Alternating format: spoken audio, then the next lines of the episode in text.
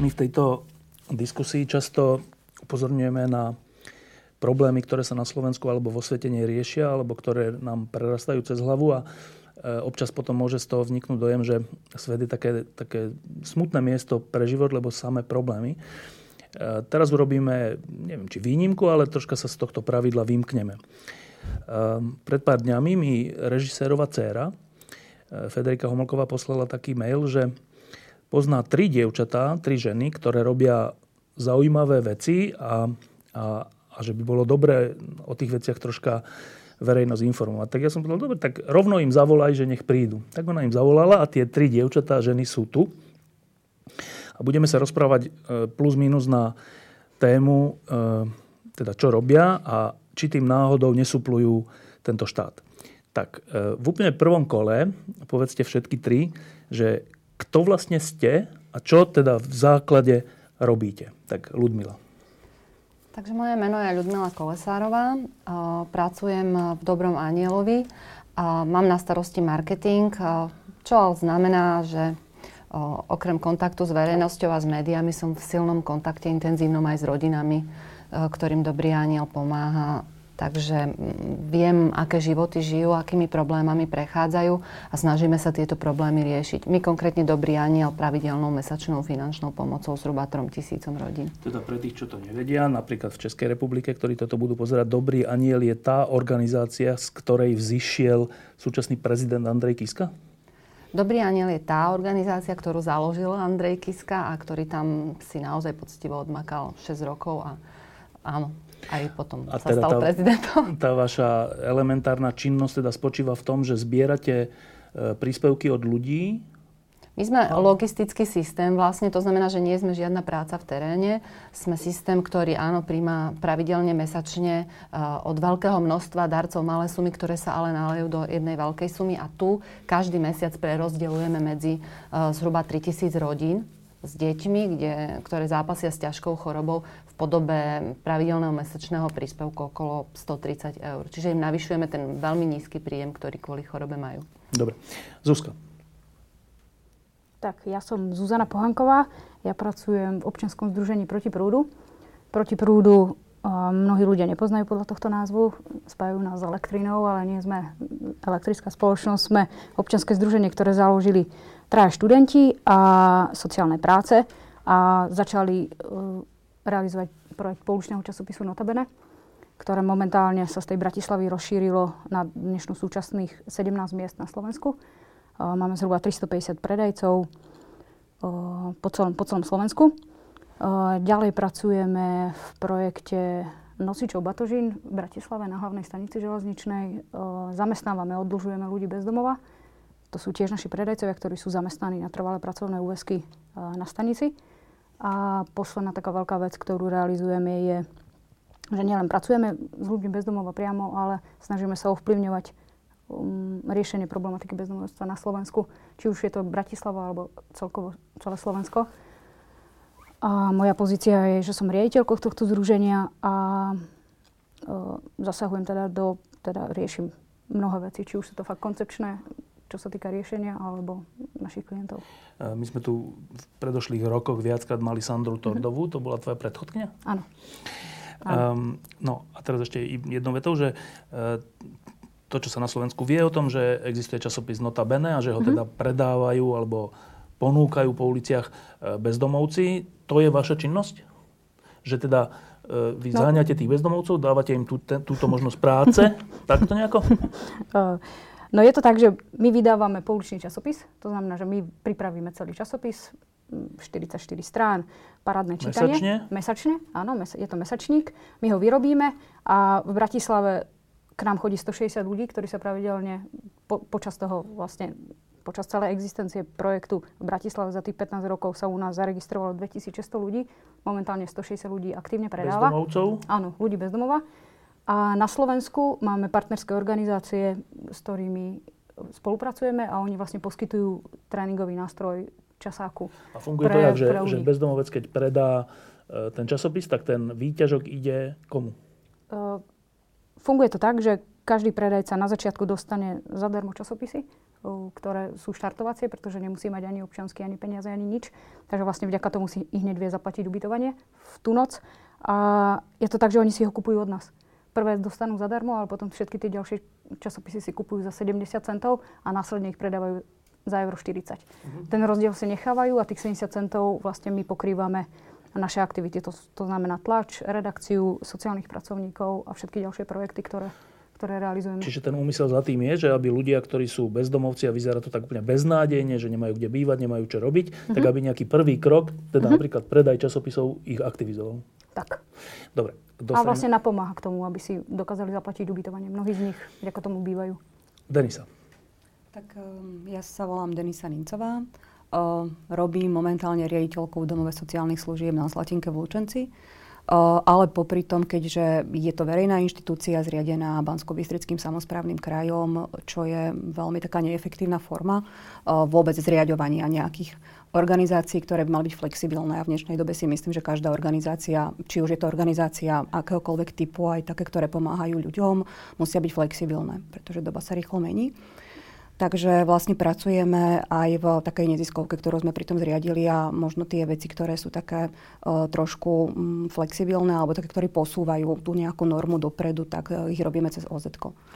Čiže to, čo robíte, a zase úplne zjednodušenie je, že ľudí s nejakým postihnutím sa snažíte integrovať do normálneho života, aby nežili v nejakom ústave alebo nejak tak, ale aby žili povedzme vo svojich bytoch? Jasné. Áno, snažíme sa, lebo v podstate na Slovensku prevažne ešte tie služby, ktoré sú pre ľudí so zdravotným postihnutím, sú inštitucionálne, zriadené možno v nejakom roku 1950. Čiže sú to naozaj veci, ktoré vznikli, alebo služby, ktoré vznikli veľmi dávno. A tie služby boli také, že tých ľudí izolovali z toho nejakého bežného života, z bežného sveta. A my sa snažíme ich v podstate ako keby že vrátiť naspäť, aby fungovali normálne a zabezpečiť im také normálne, také ako keby rovnocenné šance na život, ako má každý človek. No, a teraz vám dám takú, na začiatok našej takej inej diskusie, takú osobnú otázku. Žijeme už 25-26 rokov v slobodnej spoločnosti a so všetkými výhodami aj nevýhodami. Medzi tie nevýhody, ktoré sa čoraz častejšie opakujú, alebo sa o nich hovorí, je, že keď sme si tu založili tú našu slobodu a tým pádom aj nejaký trhový mechanizmus a tak, že sme príliš dávali, aj my novinári, aj všeobecne verejná mienka, príliš sme dávali dôraz na to, že HDP, ekonomické reformy, musíš byť úspešný, snaž sa, každý sa musí sám presadiť, neviem. A že z toho vraj, ja neviem, či to tak je, ale vraj, vznikla taká mentalita, že nové a nové generácie sú viac orientované na seba, na svoj úspech, na to, že sa musia presadiť a menej na ohľaduplnosť voči iným, na pomoc voči iným, na nejakú komunitu a tak. A teraz vy tri robíte v organizáciách alebo v aktivitách, ktoré sú práve že orientované na toho iného. Na to, že je tu niekto, kto potrebuje pomoc, kto je chorý, kto nemá prácu, kto je postihnutý. A to je tá moja osobná otázka, že je pravda ten predpoklad, ktorý som na začiatku povedal, že sme taká spoločnosť orientovaná na seba? To je prvá podotázka. A ak áno, ako ste sa z toho vymkli? Ľudmila. Mne sa to ťažko hovorí, pretože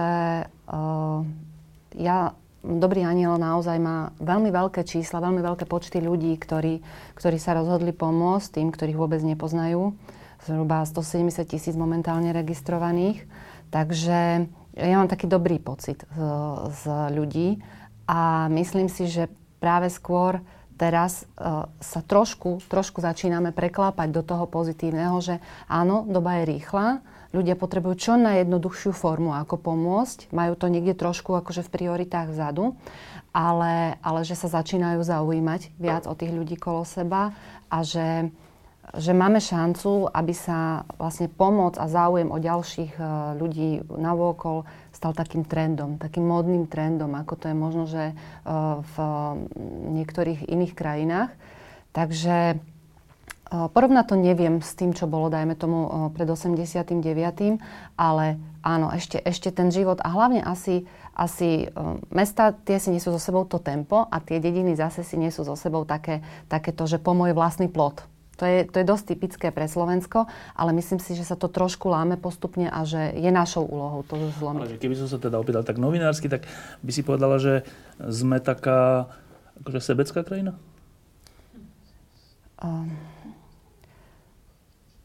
Ešte sa máme čo učiť. Možno to súvisí práve s tým, ono sa hovorí o tej slovenskej pohostinnosti, ale u nás naozaj veľmi veľa ľudí žije ešte na vidieku a na tom vidieku ešte nedorazil ten trend, takže máme sa čo učiť, ukázalo sa to toho roku, myslím si, že aj dosť intenzívne, ale nebojím sa. Ako sa to ukázalo? No napríklad v problematike utečencov to bolo také, že aj prijať to nové, aj trošku sa otvoriť viacej, aj pomôcť, to bol taký problém, ale... Hoci tu žiadne nie sú, 150. No, aj tí chudáci sú tam zavretí. Ale ja mám akože z ľudí dobrý pocit. Ja si myslím, že je tam veľký potenciál a že sa to celkom darí akože ich spracovávať na to, aby sa zaujímali o ľudí. Dievčatá, je pravdivé tá prvá polovica tej otázky, že vinou alebo v dôsledku toho, že sme tu museli robiť veľké zmeny aj od hospodárskych, cez ekonomické až po všelijaké sociálne od roku 89, že sme trocha zabudli myslieť na toho druhého? Máte ten pocit? Ja si myslím, že áno, ale myslím si, že nie je to možno len tými reformami, ale všeobecne nie je to, myslím si, že problém len Slovenska. Vlastne postmoderná doba prináša naozaj to rýchle tempo, prináša nadbytok, akože strašne veľký, čo je podľa mňa na škodu naozaj takého bežného človeka. A človek ešte vlastne tým, že možno aj na Slovensku zlyháva možno nejaké školstvo, nejaký systém, ktorým by sme dokázali posúvať alebo vôbec pracovať s nejakými hodnotami, takými normálnymi, ktoré dakedy zrejme si tak tie rodiny odovzdávali, možno aj tým, že žili v prostredí, ktoré boli viacgeneračné, ľudia s nejakými problémami neboli niekde izolovaní, ale proste tie komunity, existoval taký prirodzený komunitný život, čo teraz nie je. Väčšinou sme izolovaní a vlastne to, čo naberáme, tie informácie z médií, tak tie môžu naozaj pokriviť toho človeka. A obidve ste povedali, aj Ľudmila, aj ty teraz, že to je úplne zaujímavé, prečo to používate, zaujímavé to, že je taká rýchla doba, že to je vlastne ten dôvod, prečo myslíme na seba a nie na to druhého, prečo však v rýchlosti môžeš myslieť aj na toho druhého, že ja to vidím skôr v nejakej motivácii, že čo je pre mňa dôležité, než v rýchlosti, ale obidve ste podali rýchlosť, tak ja to rešpektujem. Prečo rýchlosť? Pre mňa je tá rýchlosť možno v tom, že vlastne človek ako keby, ja to vnímam na sebe, hej, že keď mám nejaké, ja sa musím zastaviť, aby som možno že tak vedela reflektovať a rozmýšľať o veciach, ktoré sa dejú. A keď na to nemám čas, tak veľa vecí nevnímam. To ani nenapadne ma to. Nie, proste potrebujem sa dostať do nejakého stavu, že proste reflektujem, uvažujem o tom, čo sa deje v živote. Napríklad okolo mňa s inými ľuďmi. Jasne, a tak. Jasne. Dobre, a teda, ak je to tak, že sme že za tých 25 rokov sme troška v tomto ustrnuli, tak aká je odpoveď na tú druhú časť, že ako si sa ty z toho vymkla? Ja si myslím, že je v tom všetkom ešte niečo také, že to individuálne. Proste, že čo máme, čo sme dostali, v akom prostredí sme žili.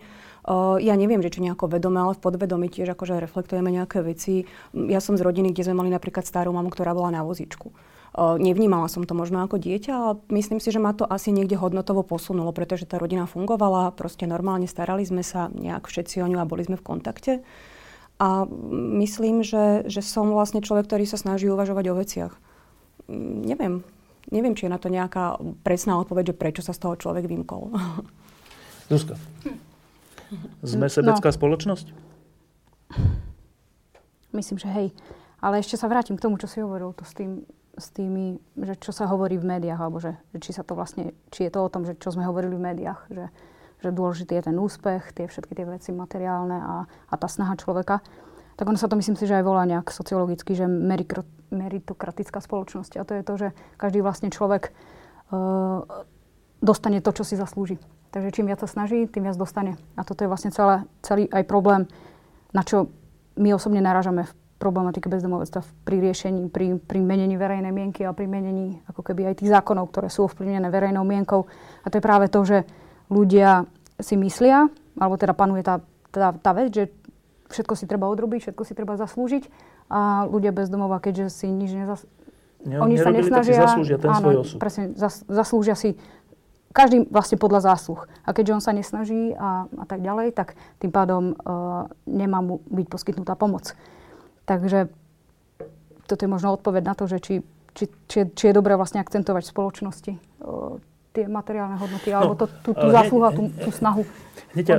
No. To, lebo zase je to zaujímavá, vyzývavá otázka. Je to, že, no ale to tak trocha je, že keď som bol malý, tak mi naši hovorili, že keď sa budeš učiť, tak to bude dobre, keď sa nebudeš učiť, budeš tu kopať kanály. Ja som nechcel kopať kanály, tak som sa troška učil. Že troška to tak je, že človek musí nejakú námahu vynaložiť, aby sa niekam posunul. Tomu rozumiem, áno, ale nemyslím si, že človek bezdomová, že riešenie problematiky bezdomova je závislé na tom, čo tí ľudia urobia preto. Najprv musíme my ako spoločnosť urobiť. Nie, áno. Presne tak, že to už je také dno, ktoré dosiahneš, že bez pomoci a bez tej zmeny, tej paradigmy toho, že či si to niekto zaslúži pomoc alebo nezaslúži, tak sa to nestane. A ty sa stretávaš s tým, že keď pracuješ s tou problematikou bezdomovcov, že tá spoločnosť vlastne ti dáva najavo, že a na čo by sme im mali pomáhať, veď oni nech si pomôžu sami, a keď nie, tak nech sú tak, ako sú? No bohužiaľ áno, alebo častokrát je otázka, keď niečo, teraz máme takú dosť dlhú tému, už 4 roky, že hovoríme o téme, že ľudia bezdomovectvo, že teda sa dá vyriešiť bývaním, poskytovaním bývania. A ja sa k tomu určite ešte dostanem v tejto debate. Sú to rôzne prístupy, ktoré hovoria o tom, že poskytovanie bývania je prvoradé preto, aby človek potom mohol vôbec riešiť a bol schopný a motivovaný niečo ešte riešiť ďalej, či už je to práca, dlhy, zdravie a tak ďalej, tak častokrát, keď my o tomto teraz rozprávame v poslednej dobe, to je obdobie 3 rokov, že hovoríme, že akcentovanie, že prvé je bývanie, až potom sú všetky tie ostatné veci, tak dostávame odpoveď, kde každého trápi otázka, že čo potom tie matky s tými malými deťmi. A my odpovedáme, že áno, aj matky s malými deťmi si ako keby potrebujú bývanie, presne. A že je to vlastne tiež naša skupina cieľová. Keď oni nedostanú bývanie, tak potom budú na ulici. Takže nedá sa tam rozlišovať, že tento si to bývanie zaslúži viac ako tento. Proste keď je niekto ohrozený na živote a na svojej dôstojnosti a celkovo, tak je podľa mňa hlúposť, že sa tam akcentuje nejaká zásluhovosť. Alebo prípadne strašne veľa ľudí rieši, že či si to zapričinili sami, alebo či si to nezapričinili sami. Že to je tak strašne dôležitá tá vec, to poznanie. A každý sa nás vždy pýta, že a čo je ten príbeh, tak ako môže si za to ten človek sám, alebo nemôže, alebo čo sa stalo. Že ľudia pátrajú po tom, že či si za to ten človek môže sám. No a teraz, že k tej druhej časti, že ak hovoríš, že my sme taká spoločnosť meritokratická, teda každý čo podľa zásluh, to ešte v komunizme bolo, že každému podľa potrieb. Tak keby to bolo podľa potrieb, tak dostanú bývanie. No, to bola taká komunistická myslená, lebo každému podľa potrieb sa celkom nedá. No ale dobre, že keď je to tak, že sme orientovaní na výkon a na také veci a ten, kto zaostáva, tak zatvoríme oči, je to jeho problém. Ty prečo nemáš taký názor? No ja som ho mala. Mala? No jasné. A? No ja som bola presne ten typ človeka, ktorý hovoril, že všetci si za všetko môžu sami. Ak sa teda budú snažiť, tak môžu. Keby chceli viac, tak sa to stane. A pracovala som v komerčnej spoločnosti. A potom záhadou, teda aj mojimi nejakými zdravotnými problémami, dlhodobou zvýšenou teplotou som sa vymanila z tej komerčnej sféry a zastavila som sa na chvíľu a spoznala som sa práve so Sandrinou mamou, čo Sandra zakladala združenie, tak s jej mamou a potom vlastne aj so Sandrou a zrazu som porozumela tie veci, že predtým som tomu nerozumela. A akonáhle som začala počúvať ľudí a dostala som sa do blízkeho vzťahu s ľuďmi, ktorí rozumeli problematike a mali úplne iné tie myslenia a iné zažité veci. Tak ja vďaka ľuďom, ktorých som počúvala a ktorých som si vážila, tak som porozumela tej komplexnosti toho celého. Iba by ma teraz fakt zaujímalo, že aký bol ten mechanizmus, že ty si myslela, každý si môže za to sám, tak Romovia sú v osade, tak nech sú, to je ich problém. Bezdomovci sú na ulici, to je ich problém, lebo sú opilci alebo hocičo. A teraz sa stretneš so Sandrinou mamou, ona ti povie, že to tak nie je a ty, že aha, dobre, tak to tak nie je. No nestačí na to jedno stretnutie. No jasné. Ale? No je to vzťah. Je to proste niečo, kde... Teda ja som pracovala v Prahe a potom som začala pracovať v Nových Zámkoch v takej organizácii občianske združenie, kde sa riešilo komunitné plánovanie. A tam som sa vlastne prvýkrát dostala k tej práci, že sa riešilo, že by sa ľudia mali zapájať verejnosť do toho, aby sa riešila nejaká problematika, nejaká vylúčená skupina. A fakt cez ľudí, normálne, že aj, teda dobre, ja som mala vždy záujem neziskový sektor. To bola moja taká úchylka, že ma zaujímalo, čo ten neziskový sektor. Ale aj tak som bola ten, čo si myslel, že si za to môžeš, proste snaž sa viac, akože. A všetci chodia robiť do zahraničia, vieš, sú tu možnosti, nie? Že vôbec mi nenapadali súvislosti, že odíde človek z rodiny a teda tá rodina sa môže rozpadnúť a tak ďalej. Ja neviem, normálne na vzťahu človeka, že počúvam. Asi som bola vnímavá, no. No tak áno. Kebyže nie som vnímavá, tak sa to nestane. No a teraz mi povedzte, že teraz ste tak troška odhalili, že prečo ste tam, kde ste, z rôznych troch rôznych dôvodov. A teraz mi povedzte, že čomu čelíte? Lebo takto navonok to vyzerá tak, že keď mi Federika hovorila, že tieto tri, no tak táto robí Dobrý anjel, táto robí úspešné protiakcie voči Kotlebovi a nebojí sa, dokonca naozaj sa jej to podarilo.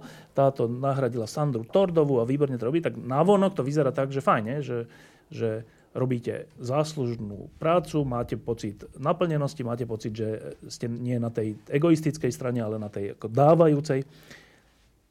Čelíte niečomu? Ja si myslím, že áno, tak každý čelí niečomu. Vlastne je to práca, ako Zuzka je z organizácie Proti prúdu, ja si myslím, že svojím spôsobom ten neziskový sektor ide v ktorejkoľvek oblasti, podľa mňa, ide trošku proti prúdu, lebo ako keby tú nejakú normu posúva niekam. A myslím si, že pomoc ľuďom je stále, keď je dobrá alebo keď je efektívna, tak musí byť individuálna. Čiže ona nemôže byť robená nejako plošne. A každá organizácia štátna, preto vlastne si myslím, že ten neziskový sektor naozaj pomáha, alebo pomáha konkrétnym jednotlivcom. A vlastne už tento postoj je ako keby v rozpore možno so zákonmi, s legislatívou, s tým všetkým, ako to máme nastavené. Takže čelíme možno naozaj tomu, ako je nastavený systém zákonov, ako sú nastavené normy, tie očakávania úradníkov a proste tých ľudí, ktorí sú nad nami a rozhodujú o nás, či sú to politici, úradníci. No, ja som počul o tebe, že to čelenie v tomto prípade bolo naozaj voči Kotlebovi. Ale neviem detaily toho. Teda. Troška to popíš, že v čom bol ten spor? Tak vlastne spor bol vlastne v tom, že my sme zariadenie, ktoré začalo naozaj, že od roku 2006 sme sa začali transformovať. Čiže začali sme robiť, nazýva sa to takým ťažkým slovom, že proces deinstitucionalizácie a začali sme vyťahovať ľudí so zdravotným postihnutím z toho pôvodného kaštieľa na konci sveta do takých normálnych malých bývaní. Normálne v nejakých mestečkách? Normálnych, akože v mestečku v Lučenci, kde bývajú vo vlastných bytoch a nejakých malých domčekoch a začali žiť úplne že normálny bežný život. No a je to proces, ktorý trvá dlho. To sa nedá spraviť z dňa na deň. Tam ešte som sa nedostala. Spor nastal, keď sa vymenilo vedenie na úrade a nastúpil pán Kotleba na miesto župana.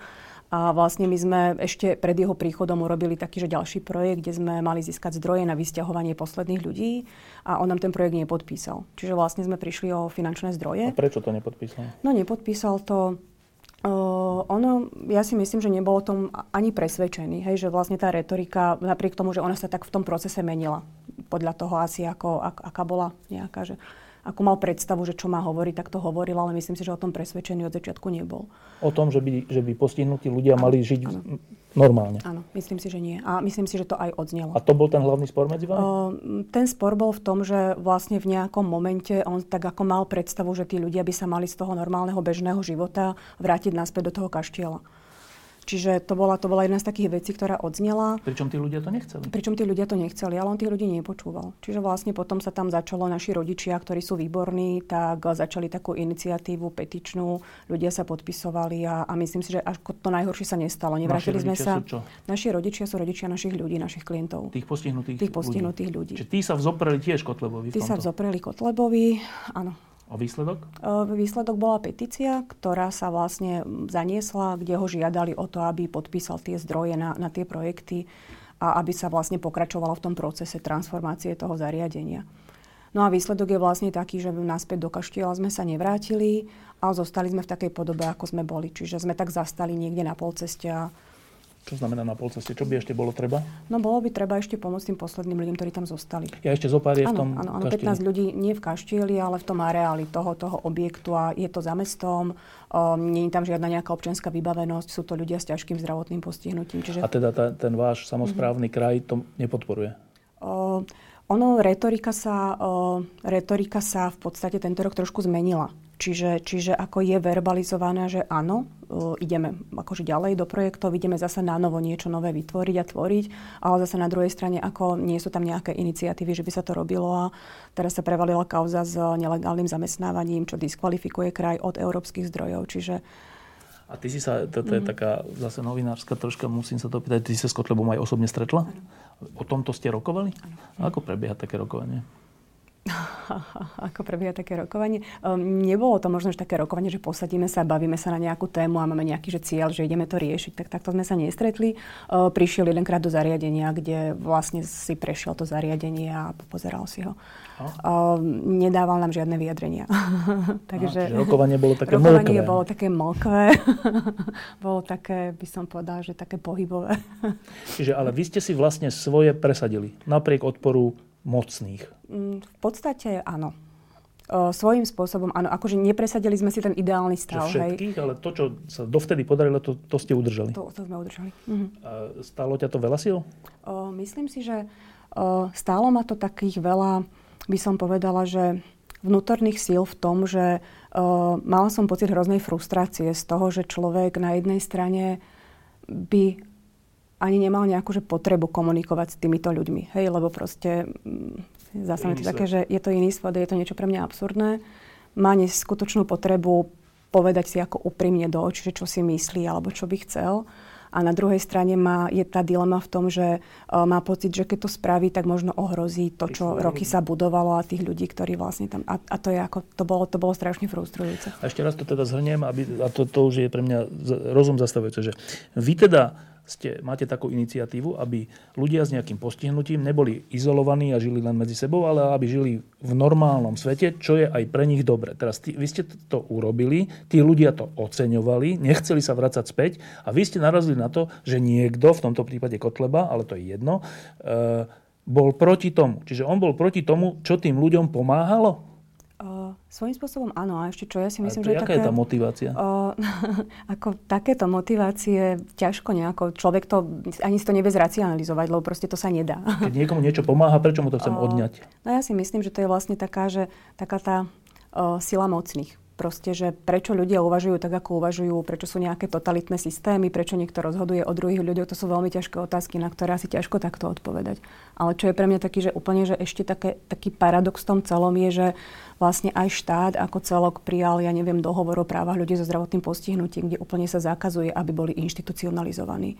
Majú právo na všetko, aby boli integrovaní v spoločnosti, aby mali prístup k verejným nejakým zdrojom, či je to vzdelávanie, zamestnávanie, bývanie.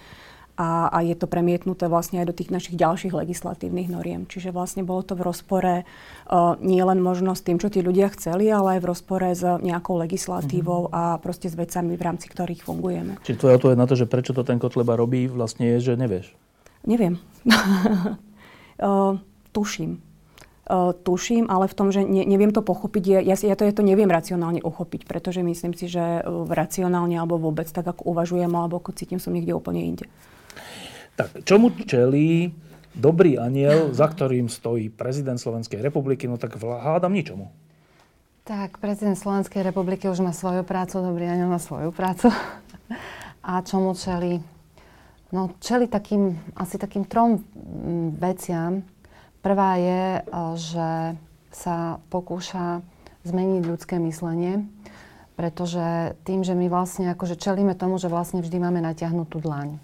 Chceme peniaze od ľudí, ktorých zdanili, ktorých odviedli v podobe odvodov a čakajú, že bude štát plniť nejakú funkciu a zrazu my povieme, že zdanili ste, odviedli ste, ešte nám dajte. Hej. Takže to je taká ťažká úloha a vtedy prídu také tie argumenty, ktoré sú aj logické niektoré, akože napríklad ja platím dane, ja platím odvody, nech sa štát stará. Je veľmi náročné potom vysvetliť, že bohužiaľ štát sa nestará tak, ako by mal.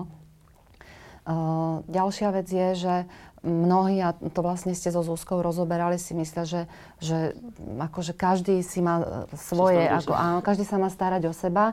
A tam už, ale toto už mi príde taký nelogický argument, len treba ísť do hĺbky problému. To je rovnako ako s tým bezdomovectvom, že tí ľudia sa ocitajú, napríklad naši, to znamená, že ťažko chorí, onkologicky chorí pacienti nie vlastnou vinou sa ocitajú v tejto naozaj extrémne desivej situácii. A dokonca, keby sme sa bavili aj o bezdomovectve, ja si myslím, že väčšina z tých ľudí sa tiež nevlastnou vinou tam ocitá. Ako ty si hovoril, že tebe hovorili uč sa, lebo budeš kopať kanály, im to možno, že nikto nikdy ani nepovedal. Hej, to je, v akej rodine sa narodíš a v akom prostredí si sa vyskytol. My sme sa vyskytli v inom než oni. Takže tá zmena ľudského myslenia a tá argumentácia je dosť taká veľká výzva. A toto je tá primárna úloha. Druhá vec, ktorej čelíme, je to, že naozaj vidíme to zlyhávanie štátu. A pretože v tých 3000 rodín, to je zhruba nejakých 15 000 ľudí, o ktorých sa každý mesiac staráme, sú to ľudia či vysokoškolsky vzdelaní, či jednoduché rodiny. V podstate bez ohľadu na nejaké kritériá sa ocitá naozaj na okraji spoločnosti, stráca ľudskú dôstojnosť a my vieme, že mnohé veci by také nemuseli byť, keby štát fungoval tak, ako by mal. Takže to je také poznanie, ktoré my máme väčšie ako ostatní a je také boľavé a zároveň máme pocit, že teda dobre, nemajme len natiahnutú dlaň, ale skúsme aj s tým niečo urobiť. Čo je vlastne aj úloha toho tretieho sektora, nielen zbierať a látať diery, ale aj identifikovať tie diery a volať po zmene. A tretie, čomu čelíme, a to už my ako možno, že individuálne, nie ako organizácia, ale my ľudia tam pracujúci, je obrovská tragédia. Obrovská tragédia, ktorá sa môže zajtra stať každému z nás, čiže si nemôžeme povedať... Choroba. Napríklad choroba nejakého člena v rodine alebo narodení postihnutého dieťaťa.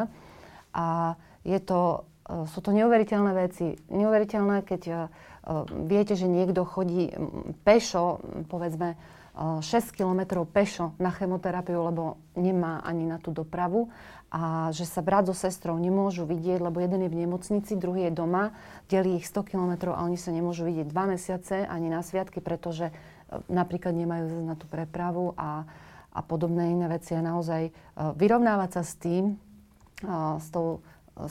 aj s tým umieraním je taká náročná úloha. No a teraz dve otázky k tomu. To prvé si povedala, že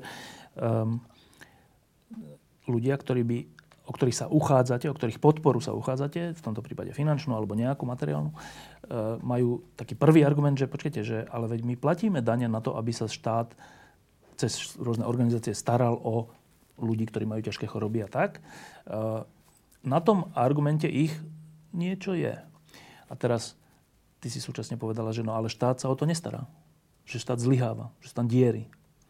Daj nejaký príklad. Nestará sa, akože stará sa, ale nie tak, ako by mal. Hej. Že, samozrejme, že sa nejakým spôsobom stará, ale keby trošku empatickejšie, ale ani nie empatickejšie, podľa mňa úplne normálne logický príklad. Príklad je, že poviem suma napríklad invalidného dôchodku jednej matky, ktorá onkologicky ochorela, je dajme tomu 220 €. Má 3 deti, alebo 2, aby sme akože zadržali priemer. Má 2 deti. Často sa stáva, bohužiaľ, že sa vzťahy rozpadajú. To znamená, že áno, pri ťažkej chorobe. Pri onkologickom ochorení dieťaťa ani nie.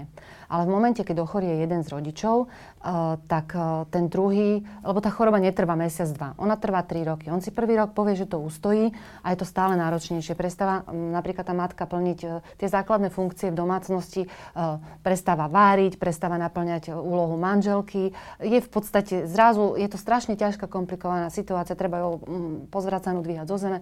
Vzťah sa rozpadne. Dieťa sa rozhodne, to sa fakt, že často stane? Veľmi často. Rovnako často sa to stáva, keď sa narodí postihnuté dieťa. Opäť je tam odhodlanie to skúsiť vydržať 2-3 roky a potom... Alebo keď je diagnostikované napríklad 5-6 ročnému dieťaťu svalová dystrofia. Ťahajú sa tie rodiny, ťahajú spolu, skúšajú, ale proste neunesú to. A potom sa stane to, že Matka sama? Ostáva sama s tými deťmi. S chorobou. Má, alebo s chorobou, alebo s tým postihnutým dieťaťom. Má buď 220 eur invalidný, alebo 220 eur opatrovateľský, plus nejaké prídavky, to znamená, že je na 300-400 eurovom príjme s ťažkou chorobou, čiže tie náklady stúpajú. A s dvoma deťmi. A potom, a tam už je to, že mala by si vybaviť ešte možno, že nejaké ďalšie dávky. Nie sú. Akože ten príjem je taký, aký je, tam už štát neposkytuje nič. Môže poskytnúť v prípade hmotnej núdze, ale hmotná núdza to sú naozaj extrémne príjmy. Tam už keď máte 220 invalidní, tam už nedostanete nič navyše. A existuje napríklad na dopravu 33 eur. Čo akože 33 eur, povedzme si, že je tiež nič, ale mohla by si vybaviť 33 eur na dopravu. Ale tá doprava je len za iným účelom ako za liečbou. To znamená, keby chodila do školy, alebo to dieťa do školy, alebo na nejaké také aktivity. Nesmie byť za lekárov. Nie, no? Áno, ale najväčšie dopravné náklady sú za lekárov. My sme robili taký veľmi precízny prieskum na onkologických pacientov, alebo máme aj iných. Priemerná vzdialenosť detského onkológa je 130 km. Priemerná vzdialenosť dospeláckého onkológa je 57 km. Mesačne navštíví 5 krát lekára onkologický pacient. Nielen onkológa, ale aj iný. Hej, takže on neustále cestuje. Môže si vybaviť 33 eur, ale nie za týmto účelom. A argument je taký, že zase zdravotníctvo poskytuje sanitku, prepravu sanitkou. Tá preprava sanitkou ale je na zberacom princípe. To znamená, jedna matka, ktorá má 40 kg, zle má závratie, má nulovú imunitu, by mala čakať, nevie presne, kedy tá sanitka príde, od 5. sedí v kuchyni, sanitka príde o 6. S ďalším pacientom a potom ide a 100 km vzdialenosť autom urobiteľnú za hodinu robí 4 hodiny. Áno, čiže zbiera tých, a tí ľudia nie sú len onkologické pacienti. V tej sanitke je hocikto. A ona momentálne nesmie ochorieť, pretože zajtra môže zomrieť, ale tam si sádne kašľajúci niekto a niekto iný. Okay. Čiže oni si radšej požičajú, aby mohli chodiť autom a robia všetko preto, aby tie nemuseli tou sanitkou ísť. 87% rodín je zadlžených kvôli ťažkej chorobe. Tých rodín, ktoré dostanú buď dieťa ťažkú chorobu, áno, alebo niekto z nich. Robili sme to na onkologických pacientoch a tam je 87% rodín kvôli ťažkej chorobe si muselo požičať peniaze. A teraz zase je to troška také dých vyražajúce, podobne ako ten princíp, že ľudia, ktorí nechcú byť v nejakom kaštiele, chcú bývať a sú radi, že bývajú medzi normálnymi ľuďmi, tak Kotleba je proti tomu. To je, neviem, povedali sme, že nevieme to pochopiť, tak tu zase neviem troška pochopiť toto, že ešte raz, že matka, ktorú opustí manžel, to je prvé zlyhanie, alebo naopak, manžel, ktorého opustí manželka, lebo je chorá, hrozná vec, dobre, akože sme slabí ľudia a chápem, ale teraz, že a v tejto situácii táto chorá matka, ktorá tým pádom nemôže chodiť do práce, lebo má onkologické ochorenie, povedzme, čo samo o sebe je ťažká vec prežiť. Všetky tie terapie a to. Samo o sebe je to, že ťažká vec. Lenže ona sa ešte má starať o 2 deti a to všetko za 250-300 eur. Tak, 400 max, keď by sme vyšli. No ale my si hovoríme, že my sme sociálne orientovaná trhová ekonomika, áno? No, si hovoríme. No počkať, ale za 300 eur sa nedá s 2 deťmi a s cestovaním za lekárom a s liekmi a so všeličím prežiť. To znamená, že my máme tak určené, teda to, čo mne dých vyráža, je, že my máme tak určené dávky, teraz nehovoríme o miliónoch ľudí, čiže to není taký záťaž na rozpočet, že no proste je to preto, lebo nemáme. Hovoríme o tisícoch ľudí. Podľa toho, ako skupinu by sme vysvetli. Áno, tisícoch. Hovoríme o tisícoch ľudí. Čiže tam 100 eur na jedného není položka pre štát. Keby sme povedali napríklad onkologicky choré deti, keby sme išli len tam, 140 ročne plus recidíva, čiže rodiny s onkologicky chorými deťmi do 18 rokov sú 200, je ich 250 v liečbe. Čiže to je pre štát, že nulová záťaž. Napriek tomu voči týmto deťom, alebo aj voči matkám, ktoré majú onkologické ochorenie a starajú sa o 2 deti samé, sme nie schopní zo zákona im pomôcť tak, my všetci, 5 miliónov teraz, tak, aby neboli aby žili dôstojne. Nie sme to ochotní? No my všetci sme ochotní, lebo my platíme dane a platíme odvody a dokonca ešte raz im pomáhame, lebo naozaj tá snaha pomôcť je veľmi veľká. Len nie je ochotný štát. Ak sa bavíme, kto je štát, tak momentálne sú to Ministerstvo práce, sociálnych vecí a rodiny a aj ďalšie. A Japónia argumentujú, že prečo nie sú ochotní? Keď to není taká veľká záťaž. Je to veľmi ťažké, pretože oni akože keby sme sa pozerali na niektoré nástroje, tak oni sa dajú použiť, tá sanitka. Veď sanitka je nevýhodná. Ale je. Alebo napríklad ďalší inštitút je, keď sa rozprávame o tom rozpade tej rodiny, tak to je výživné. Veľmi veľakrát sa stane, keď už sa potom teda ten človek prejaví ako charakter, že nechá tú rodinu v štychu, tak sa stane, že zmizne a neplatí. Respektíve u nás je veľmi často práca na čierno, to znamená, že sa dá stanoviť minimálne výživné. A štát prišiel s inštitútom náhradného výživného, čo je veľmi dobrá vec, rozumná vec. Ale tam je to tiež, ten proces je tak zložitý, to znamená, že musí nejakú dobu ten partner alebo partnerka neplatiť a vtedy sa dá podať trestné oznámenie. Ale teraz si predstavíme onkologicky chorú pacientku s 3 deťmi, akože napríklad, ktorá neustále chodí na políciu, ktorá neustále chodí na súdy a potom stačí, že ten partner alebo partnerka prejaví záujem, to znamená, že zaplatí z doznej sumy 10 € a zrazu už to nejak neplatí. A znova. Čiže aj ten proces toho vydobitia si toho, na čo mám nárok, je nesmierne zložitý. Aj tých dávok. Tam je veľký problém, títo ľudia majú nielen s tým, že nedostanú niečo, ale že oni by to aj dostali. Ale vybaviť si to je nesmierne náročné. A navyše, keď je človek smrteľne chorý. Áno, a má doma deti. Ja som zdravá, mám 2 deti, sa od nich neviem dostať. A predstavím si, že niekto má viac detí, nemá partnera a ešte je aj chorý. Takže je to taký náročný proces. Bezdomovci. Čomu čelíme?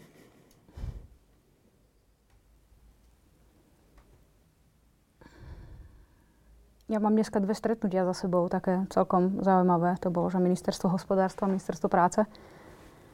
A riešili sa nejaké šialené veci, urban development, neviem čo, predsedníctvo krajín, predsedníctvo Slovenska v EU tento polrok, teda budúci polrok od júla. Takže čomu čelíme? Keď zistíte, aké veľké monštrá všetky veci sa proste dejú okolo, a zistíš, že si tam proste predplatný, hej? Že si tak malý a tá téma bezdomovectva je tak zanedbateľná pre nich, tak malá, že no proste, že si taký ničotný, hej? v tej veľkej politike tých vecí. A pritom je to hrozne zaujímavé, že je to malé. Teraz ja sa obrátim ešte na to, čo hovorila Ľudmila s tým zadlžením a tak, že my sme v poslednej dobe, jak robíme ten projekt nosičov a čo tam zamestnávame a... Nosičov teda na stanici? Na stanici, áno. Nosia batožinu, pomáhajú starším väčšinou ľuďom preniesť. Áno, tak. Oni majú od nás normálne mzdy a my sme išli do toho projektu s tým, že skúsime mať teda reálnu skúsenosť so zamestnávaním zadlžených ľudí. Čo to znamená? To znamená všetky tie exekúcie a veci s tým spojené. Tak sme teda začali, všelijako sme nad tým rozmýšľali, že koľko postupne sme púšťali tých ľudí stále do vyšších príjmov, aby sme to mali tak, že nie, že exekútor im hneď na začiatku zoberie všetko, že zastaví účet, zablokuje a tak ďalej. Takže všetko sme mali pekne vymyslené. A teraz prichádzajú tie exekučné príkazy, kde sa fakt človeku, obyčajnému človeku rozum zastaví. To je napríklad, včera som čítala exekučný príkaz na, teda ako to dokáže narásť. V roku 2013 si klient vzal pôžičku na 980 €. Jeden z vašich klientov? Áno, jeden z našich klientov, 980 € a dneska je to 4 000 €. Hej, takže to sú 3 000 € je na 600 € boli úroky, iba 600 € boli iba úroky, takže dajme tomu, že to je fajn. Ešte, že 600 €, aj keď to nie je fajn, hej, že je to prepálený úrok. Ale všetky tie ostatné veci boli exekútor, náhrada jeho času, náhrada škod, neviem čoho, náhrada jeho, neviem čoho a tak ďalej. Takže nám sa vlastne v posledný rok odkrýva, a nie len vlastne aj vďaka tým nosičom, často k nám do výdajne chodia všetky tie žlté a modré papieriky, kde si tí naši predajcovia majú prevziať tie obsielky od tých nebankoviek, ktoré posielujú exekučné príkazy a zo súdov. A sa nám odkrýva ten biznis. Hej? Ten biznis tých exekútorov, ten biznis, volá sa to nejako, že úverová špirála, že keď sa tam už proste raz dostanete, čo to znamená, ako môžete skončiť, ako tie nebankovky fungovali, ako ako je, že dneska je, myslím, že 3,3 milióna začatých exekúcií voči ľuďom, nielen bezdomová, ale celkovo v celej spoločnosti. A kto je vlastne najväčší zadávateľ tých exekúcií, to je štát. Hej? Že najprv je že zdravotná poisťovňa, potom je sociálna poisťovňa, potom miestne dane, potom idú telekomunikácie, plynári a až na konci sú nebankovky. Tie robia nejakých 5% z celého toho objemu tých exekučných vecí. Ako tie exekúcie, ja neviem, to je naša téma teraz v poslednej dobe. Zase iba tie na chvíľku zastavím, že zase teraz rozmýšľam, keď to pozerá človek, keď teraz počúva človek, ktorý si platí všetky poplatky, nájomné, zdravotnú poisťovňu a tak, tak si asi povie, že počkaj, ale že zase, že keby som ja neplatil, však ja platím, tak keby som neplatil, tak je asi správne, že to odo mňa chcú vymáhať. No podľa mňa je správne vymáhať ten dlh, ktorý človek urobí, že ja neviem, že potrebujem 900 eur pôžičku. Aj to je samozrejme, aj počkaj, to je otázne, že kedy si ju berieš, hej, keď si úplne v totálnom na dne, tak proste si zoberieš pôžičku, aj keď... S akýmkoľvek úrokom. Presne tak. Takže je fajn splatiť tých 1000 eur plus nejaké malé úroky, ktoré sú bežné na trhu, ale nie je proste úžernícke a nie je normálne, že z 1000 eur to narastie na 4000, hej, len vďaka tým... Čiže tej miere, ty protestuješ proti tej miere toho... No samozrejme. Alebo je tu proste, že niektoré tie dlhy sú vyslovene systémového charakteru, to znamená, že si ich ani nezapričiníš sám, že ja neviem, nemôžeš si zmeniť, máš manželku, žijete v nejakom byte, dome, pohádate sa, rozídete sa, odsťahuješ sa a ona ťa neodhlasí, ona je vlastník bytu, neodhlasí ťa z trvalého pobytu. Ty ako človek bez domova sa nevieš nahlásiť na trvalý pobyt iba na súpisné číslo. Keďže ho nemáš, chceš ísť na Bratislava staré mesto sa dať ako bezďak, tak ty proste sa tam nemôžeš prihlásiť, kým ťa manželka neodhlási z bytu a tam platíš napríklad odvod, teda daň za odvoz odpadu. Hej, a tam ti narastá ten dlh, ty o ňom ani nemusíš vedieť a vlastne možno, že o ňom vieš, ale sám sa nevieš toho trvalého pobytu odhlásiť, lebo ťa musí urobiť takto manželka. No alebo sú to iné veci, ja neviem, že každý človek by mal byť zaregistrovaný na úrade práce. Keď nie si, tak automaticky si dobrovoľný platca zdravotného poistenia, to je dneska 58 eur, alebo možno 60 je to teraz. A keď si na ulici, tak skutočne neriešiš to, že či sa idem niekde na úrad zaevidovať, alebo proste som v takej debke a mám také iné problémy, sa riešim to, že kde budem dneska spať a čo budem jesť. Či vôbec prežijem, no? Áno, či prežijem, presne, tie základné veci riešiš. Takže neriešiš, či si zaregistrovaný a napríklad... A zdravotné poisťovne môžu vyrúbiť, keďže si sa nezaregistroval ako ten samopláca, tak ti dajú dvojnásobnú. Takže neplatíš len 60 eur, ale 120. Takže... No nie je to dvojnásobok, je to proste nejaká suma zo životného minima. Takže zrazu proste každý človek, ktorý nie je na úrade práce, môže mať 1400 eur za rok dlh. A keď už potom máš ten dlh, ja neviem, 10 000 za to, že si 6 rokov, 7 na ulici, tak to už nedáš naspäť. No. A to nie je o tom, že či to chceš platiť, že ty si ich platíš a čo ten človek. Že ten si ich neplatí. Keď ste boli na tých ministerstvách, vy máte nejakú predstavu, že jak by sa to malo zmeniť? No my máme také všelijaké nápady. Oni vás čo, ani nevypočujú? Ale vypočujú. To je všetko? Tak niekde, vieš čo, niekde sú aj také ostrovčeky radosti, že niekde je nejaký normálny človek, ktorý to nás drží. No ale si začala toto tým, že ste boli dneska na dvoch ministerstvách, že to bolo taký pocit, že my sme tu takí trpaslíci a to pri tých veľkých veciach oni, že my sme úplne zanedbateľní, že všetci na ne kašľú. Teda kašľú alebo nekašľú?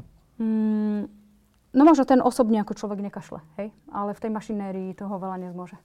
Čiže keď vy aj máte nejaký návrh na to, aby napríklad tá miera toho vracania by mala byť menšia, alebo aby to nejak bolo regulované, že aby to nenarastlo z 1000 na 10 000 a ten človek je stratený do smrti. S týmito návrhmi niekam prichádzate? No tieto sú väčšinou tak, že to je legislatívne normálne, že zmena legislatívy. Hej? No a to teraz viem, že v poslednej dobe to sme boli také viaceré združenia ako dané dokopy. Sme spoločne vypracovávali nejaké zmeny, boli pro bono právnici zapojení a chceli napríklad zmeniť, že inštitút osobného bankrotu, čo je vec, kde každý človek môže zbankrotovať, keď má veľa dlhov a tak ďalej, ale musí mať 2300 eur, čo je úplne nezmysel pre človeka bez domova. Takže sme sa snažili o tieto zmeny a častokrát počúvame naspäť od politikov, že prichádza, že nie je na to politická vôľa niečo zmeniť a prípadne, že ľudia to budú zneužívať. To znamená, že napríklad sme chceli tiež tú zmenu trvalého pobytu, aby človek sám si mohol odhlásiť trvalý pobyt. Tak to bolo tiež, že to budú potom ľudia zneužívať, lebo budú kvôli voľbám sa prehlasovať a blá blá. Hej, takže vždy je tam ako keby aspekt toho, že ja neviem, že keby sme boli nejaká spoločnosť, ktorá dokáže všetko vymyslieť, hej, že vieme všetko obísť, vieme všetko zneužiť a tým pádom možno, že to oni tak majú, lebo to tak robia, hej, tak sa potom boja, že to všetci ostatní budeme takisto robiť. Takže ako keby tá pomoc je odopretá len tým, že čo keď sa to bude znova zneužívať. Tak radšej nerobme nič. No, presne tak. Dobre, a teraz, keď sme sa Ľudmily pýtali, že koľko tých ľudí, tak sme došli na to, že v skutočnosti to by nebola veľká záťaž pre štát. Teda ženy s onkologickým ochorením a s deťmi, není ich tisíce, 10 000, dalo by sa to, ale z nejakých dôvodov to nerobím, asi pretože sme sebecká spoločnosť, si myslím tak troška, ale v tomto prípade hovoríme o koľkatých, o akých počtoch? My máme také tie odhady, tie neziskovky tu v Bratislave, tak hovoríme, že zhruba 5000 ľudí je bez domova v Bratislave a na Slovensku, že dajme tomu už nejakých 10 000, hej, to odhady, to sú všetko odhady. Žiadne ščítanie ľudí bez domova na Slovensku ešte nebolo robené. Teraz bude vlastne prvýkrát za celé éry Slovenska robené. My sa na tom budeme spolu podieľať. Bude to robiť Inštitút práce a Magistrát hlavného mesta bude robiť ščítanie ľudí bez domova v septembri. V Bratislave september až december. A to bude veľká vec, pretože a dúfame, že sa to dobre nastaví, že dobre to zrátame, že to neskončí tak, že ich je 200. A tým pádom zase bude, že netreba pomáhať. A keď hovoríš, že v Bratislave ich je 5 000 a na celom Slovensku spolu 10 000, to je asi dôsledok toho, že viacerí bezdomovci sa teda sťahujú do Bratislavy, lebo tu majú pocit, že je nejak viac zdrojov, alebo niečo také. Hej, to je prírodzená cesta, no, že je migrácia. Čiže ak ich je 10 000 ľudí s týmto osudom, či už si ho spôsobili sami, alebo im ho spôsobil niekto iný. Zase, že 10 000 ľudí, teraz zase nehovoríme o tom ani vy, že aby ich štát podporoval 2 000 eur, alebo čo, ale že hovoríme o nejakej elementárnej úcte voči ním a nejakým elementárnym podmienkam, aby sa mohli z toho vyhrábať. A ani to nie sme schopní, alebo ochotní.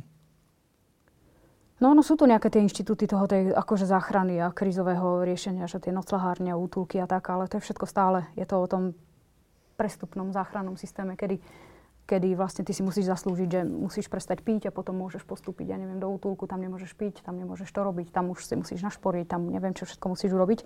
A práve preto to, čo som spomínala na začiatku, nám sa hrozne páči a vo svete je to bežná prax. Hlavne prišlo to z Ameriky, potom to išlo do rôznych krajín, Fínsko to dobre aplikovalo. A to je téza, ktorá sa volá tzv. Housing first a rapid rehousing. A to je o tom, že tým ľuďom sa poskytne. A prečo to spravili? V Amerike to bolo veľmi zaujímavé, že ako to vyrobili.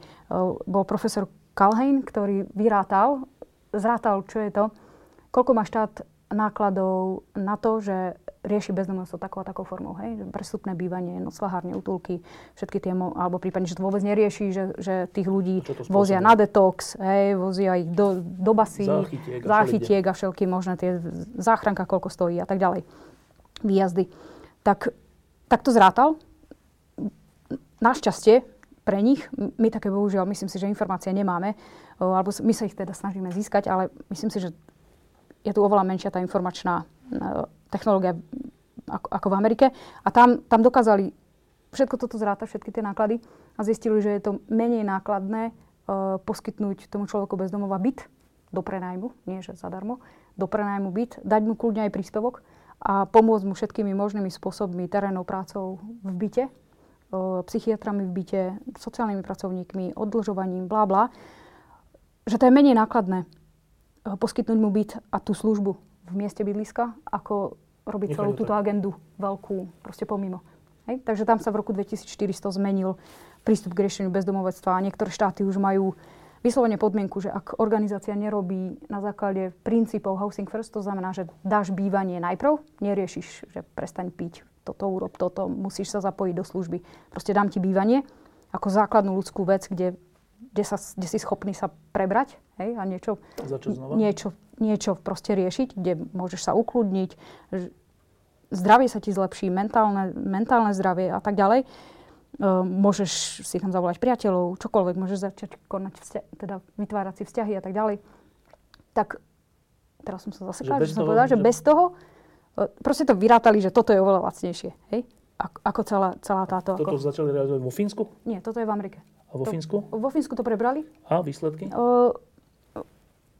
Čo sa ráta, akože výsledok je, že zhruba 90% ľudí si udrží to bývanie vďaka tomuto systému.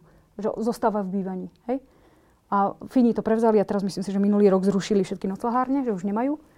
A Napríklad u nás na Slovensku stále ešte chceme rozvíjať a je to v štátnej koncepcii bývania, že budeme presne rozvíjať všetky veci, ale ono je to v poriadku, ono to má byť, akože určite, že kríza má byť, ale má to byť prestupná stanica, ktorá napríklad v Utahu to majú tak parádne, že tam je to, že 7 dní si v nocľahárni a ich hneď sa dostávaš do stabilnejšieho bývania. No, a zase teraz posledná vec k tomuto, že keď to počúva niekto, kto sa márne snaží o byt, lebo nemá na hypotéku, tak vypovedal, že počkaj, tak bezdomovci dostanú byt a ja, ktorý sa poctivo snažím pracovať, byt nebude mať nikdy v živote. Na to je aká odpoveď? Hej, to je asi niečo ako ja, že ja tiež asi neviem, že kedy budem mať ten byt.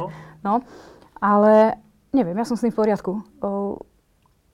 Ja som s tým v poriadku, že buď dám bývanie tomu človeku, ktorý je na ulici a neumrie, hej, alebo mu ho nedám a umrie. Neumrie a ja budem mať pekne byt. No. Čiže to vyžaduje, toto, čo si teraz povedala, vyžaduje veľkú dávku nejakej empatie. No, ľudské právo je právo na bývanie. Jedno z ľudských práv je právo na bývanie. Takže Slovenská republika ho nemá v ústave, ale má ho v nejakom dohovore, alebo ja neviem, sa nejako k nemu priklonila. Mnohé krajiny to riešia, že to majú aj v ústavách. Podľa mňa to je elementárna vec, že bez bývania je to strašne nehumánne. Proste to je strašne nehumánne žiť na ulici. Nie? A ja neviem, ja s tým celkom bojujem, že keď idem okolo proste človeka, čo je fakt tam, že žobre niekde, že čo s tým, že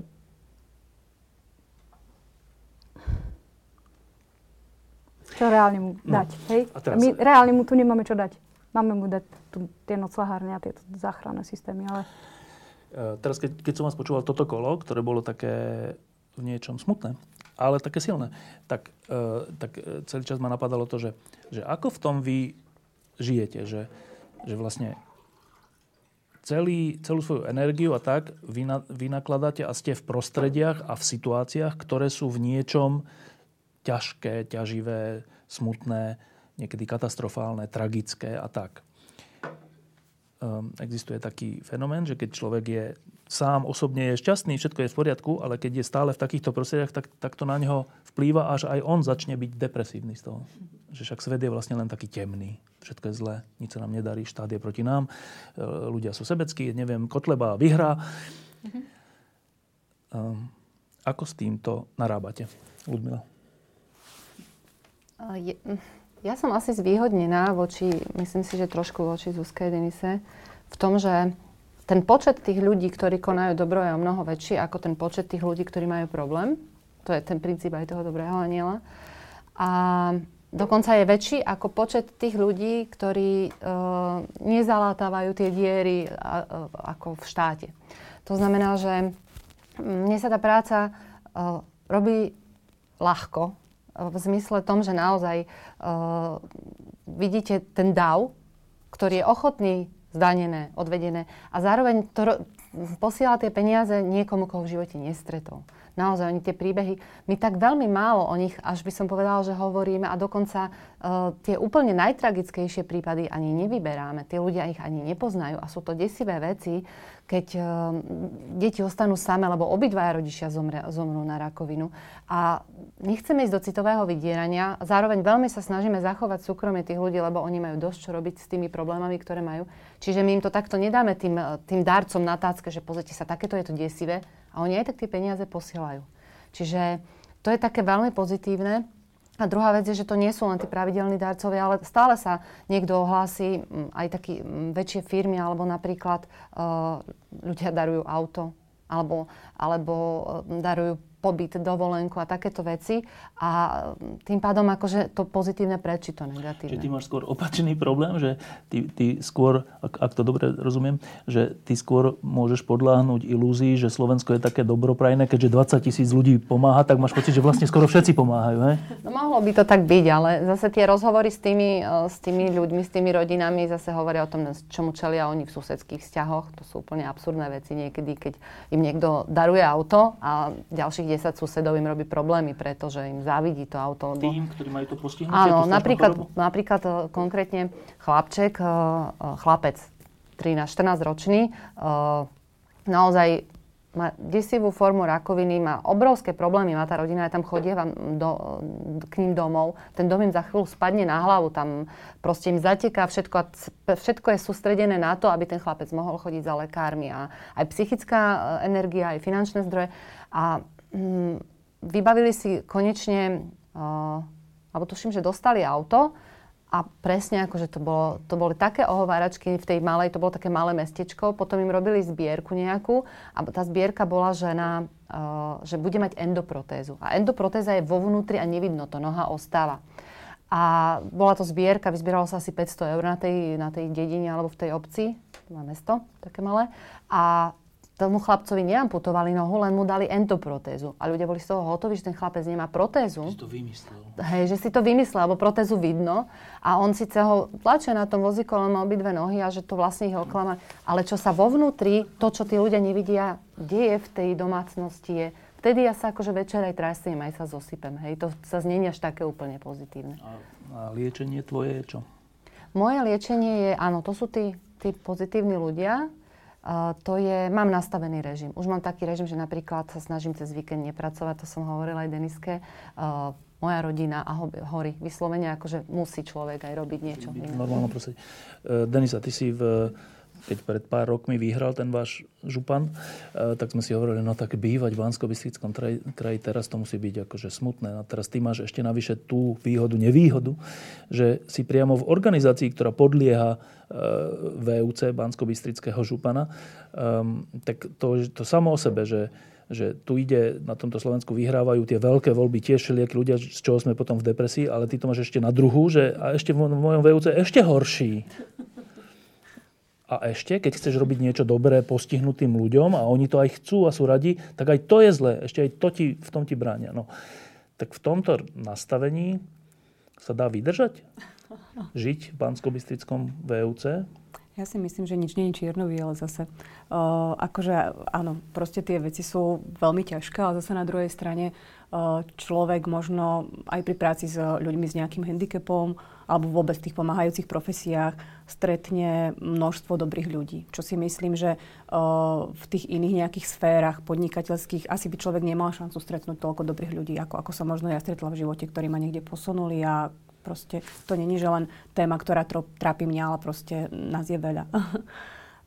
To je takéto silné a pomáhajúce a myslím si, že proste tak ako uvažovať, že je to len v Banskej Bystrici je blbosť, pretože to je všade proste. Spoločnosť funguje všade.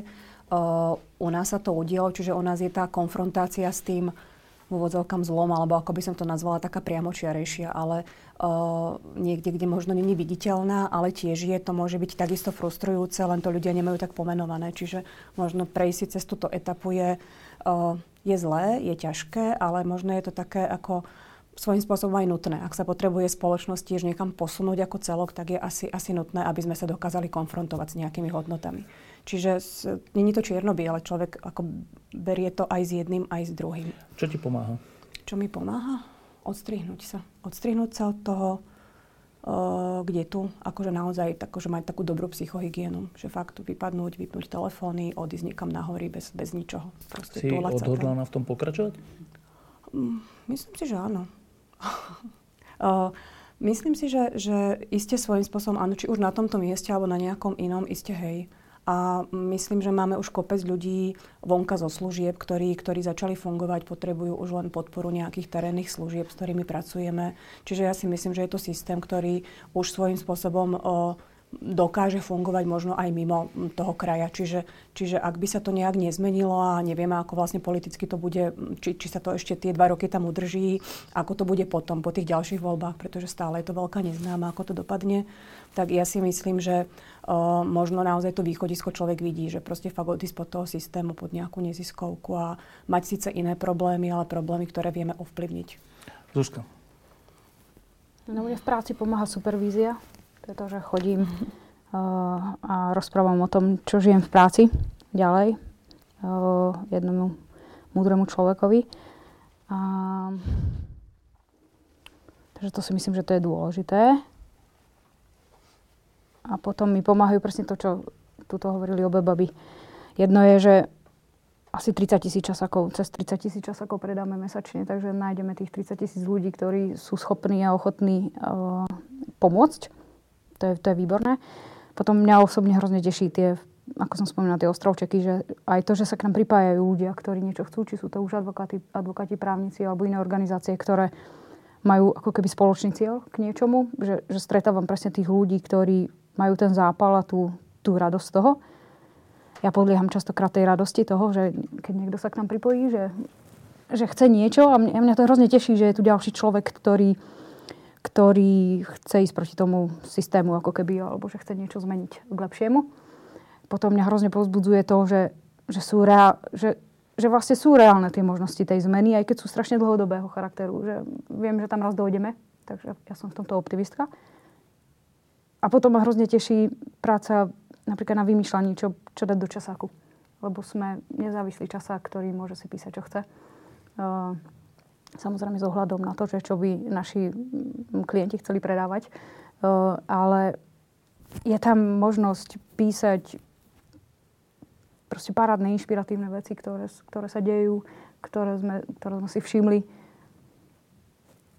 A tá sloboda toho, no? No, teraz keď som vás počul, tak som rozmýšľal, že ako by sa vám dalo pomôcť, ale teraz nemyslím vám, ako, že ste nejaké, že máte sa to ťažké, ale v zmysle, ako urobiť to? Čo by sa malo urobiť? Aby sme neboli taká spoločnosť, ktorá kašle na 1000 matiek, ktoré majú rakovinu a pritom sa starajú o deti. Alebo mužov. Bude zle, však navyše sú tu iba 3 ženy. No. Čo urobiť, aby sme boli spoločnosť, ktorá práve že chápe, že postihnutí ľudia s nejakým postihnutím majú byť integrovaní a nie niekde na okraji, aby sme si nevolili takýchto županov, ktorí sú proti tomu a tak. Čo urobiť preto, aby sme, keď vidíme bezdomovcov, tak aby sme nemali ten prvý tyk, aký si mal aj ty a ja, ich všetci, že však to je ich problém. Mm-hmm. Že to sú všetko veci, ktoré sú také, že ja si stále myslím, že to vyžaduje nejaké zväčšenie nejakej našej citlivosti voči iným. Niečo také. Čo sa teda prejavuje aj v tých utečencoch, že proste niečo iné, tak my sa hneď zlakneme. Alebo nejak si to zracionalizujeme, že prečo sa im nedá, nemá, alebo ako pomôcť. Tak vy v tomto pracujete roky. V tomto prostredí a v tomto probléme. Tak iba tak, ja viem, že my tu teraz nevymyslíme zákon alebo niečo, ale že len tak intuitívne, že čo treba robiť, aby Slovensko scitlivelo? Napríklad toto. Rozprávať sa o tom. Hovoriť. Myslím si, že nielen dať priestor tým, ktorí dajme tomu naozaj dennodenne sa tomu venujú, ale aj medzi sebou ľudia. Ja som zastancom teórie, že o dobre sa má rozprávať. Čo často akože veľmi počujem a nechcem to napádať na argument, že ja pomáham, ale nehovorím o tom. A počujem to od schopných, múdrych, láskavých ľudí. Ale ja by som bola ráda, keby ľudia o tom hovorili, ako o niečom prirodzenom, aby sa tá pomoc a tá empatia a taký ten celkový súcit stali takou bežnou súčasťou života. To znamená, že keď sa rozprávame o počasí, tak sa budeme rozprávať aj o tom, že čo moja suseda, čo som jej pomohol a nikto mi to nebude zase vyčítať, že o tom píšiš, no? Že čo sa tu píšiš. Čiže hovorme a nevyčítajme si to, že sa o tom rozprávame, lebo to až o tom budeme hovoriť, bude ľudí motivovať. Akože bez ohľadu na to, že si povie, to je akože, čo sa tu chváli, tak zajtra možno niečo dobré urobí. Hej, to je akože aj dokázané. Čiže hovoriť? Hovoriť dávať, médiá môžu dávať väčší priestor takýmto ľuďom a zároveň my medzi sebou si všetci rozprávajme sa o tom, keď urobíme niečo dobré, namotivujeme ďalších. A keď som dobrým anjelom, poviem to akože napríklad, lebo môžem niekoho presvedčiť o tom, že hej. Ľudia majú na seba veľmi veľký vplyv, najbližší, susedia, kamaráti, rodiny, môžu mať na seba veľký vplyv. Čiže prvé, čo teba napadlo, je, že ako sa citlivieť je, že hovorme o tom, aký sme. Hovorme o tom, aký sme, o tých našich dobrých stránkach. O tom hovorme. Nenechávajme si to pre seba. Asi to je také prvotné, čo ma napadlo. No, ja si myslím, že to je taký velikánsky problém. Zásadný. Isté vlastne je tam množstvo vecí, ktoré by mohli pomôcť. Od toho, že zrejme, ak prejdú nejaké roky a budeme čím ďalej viacej multikulturálna krajina, tak bude sa to, ja dúfam, zlepšovať. Na druhej strane si myslím, že potrebujeme absolútnu reformu nejakého školského systému, aby vlastne to vzdelávanie bolo naozaj orientované nielen na nejaké memorovanie, na nejaké učenie sa nejakých teórií, ktoré vlastne bez pochopenia aj tak nič človekom nespravia, ale naozaj na vnímanie, prežívanie a proste vôbec, aby si človek nejako vedel tvoriť vlastné názory na veci, lebo celé tie emócie alebo to, ako cítime veci, tak musíme im rozumieť. A veľakrát ľudia vedia, ale nerozumejú, čo je úplne absurdné. A proste školský systém máme podľa mňa veľmi zlý. A ďalšia vec je, tak iste možno aj čo sa týka toho, že ako vnímame možno ľudí, ktorí citlivujú tú verejnú mienku a akých ľudí máme možno v médiách, vlastne, ktorí sa dostávajú bežne k tým ľuďom v tých domácnostiach. Tak ja si myslím, že vôbec posilniť niekde nejaké také tie naozaj tie osobnosti, ktoré, lebo je kopec dobrých ľudí. Ja osobne poznám kopec dobrých ľudí, ktorí pracujú v týchto sociálnych témach. V rámci celého Slovenska je ich strašne veľa, len o nich nikto nevie. A takých príkladov je strašne veľa okolo nás, len sú niekde stratené a proste nepotrebujú možno tak sa nejak prezentovať ako iní ľudia. Čiže vlastne tiež hovoríš, že viac o tom hovoriť? Áno, iste áno. To vás obidve napadlo ako hlavná vec? Ako jedna z hlavných vecí. Zuzka? Mne tiež napadá o tom, že rozprávať o tom. Vlastne my aj ten čas, ak používame na to, aby sme vysvetľovali veci. Potom sme vydali takú že knihu, že Zatúlaný gombík. To bola rozprávka o bezdomovectve. A chodíme s ňou na školy, kde diskutujeme s malými deťmi, so štvrtakmi a s piatakmi. Takže to vidíme tiež ako jeden zo spôsobov nástrojov práce ešte s malými deťmi, ktorí proste do niečoho sú schopní vyrásť. A potom ešte mi napadá jeden, to bola taká zaujímavá vec, zaujímavý výskum som čítala, že pri pohľade na ľudí bez domova ukazovali fotky ľuďom a pri pohľade na ľudí bez domova tí ľudia cítili odpor, proste cítili odpor a pozerali sa im na nich ako na vec. A bolo zaujímavé, že čo im pomohlo. Pomohlo tým ľuďom to, že išli na výdaj stravy alebo niekde sa proste s niekým stretli, proste s človekom bez domova. Podebatili s ním, zistili, že vlastne je veľmi podobný človek ako oni, že má podobné túžby, podobné priania, želania, podobné strachy, hej, cíti tie isté veci ako my, zimu, teplo, že je to veľmi podobný človek. A vďaka tomuto sa im potom zapol v mozgu, normálne snímali mozog pred a po tom rozprávaní sa a zistili, že sa im vtedy zapol nejaký okruh, ktorý už ich nevnímal ako vec, už ich vnímali ako ľudskú bytosť. A jeden z výsledkov výskumu bolo, že by médiá mali mať zakázané ukazovať ľudí bez domova v degradujúcich polohách. To znamená, že žobrú, že pijú a že sú vlastne v médiách zobrazovaní iba takto, negatívne. Aby vlastne spoločnosť nezažívala iba tie negatívne podnety o tom, že ako si za to môžu sami a ako to všetko proste je. A aby tomu porozumeli. No?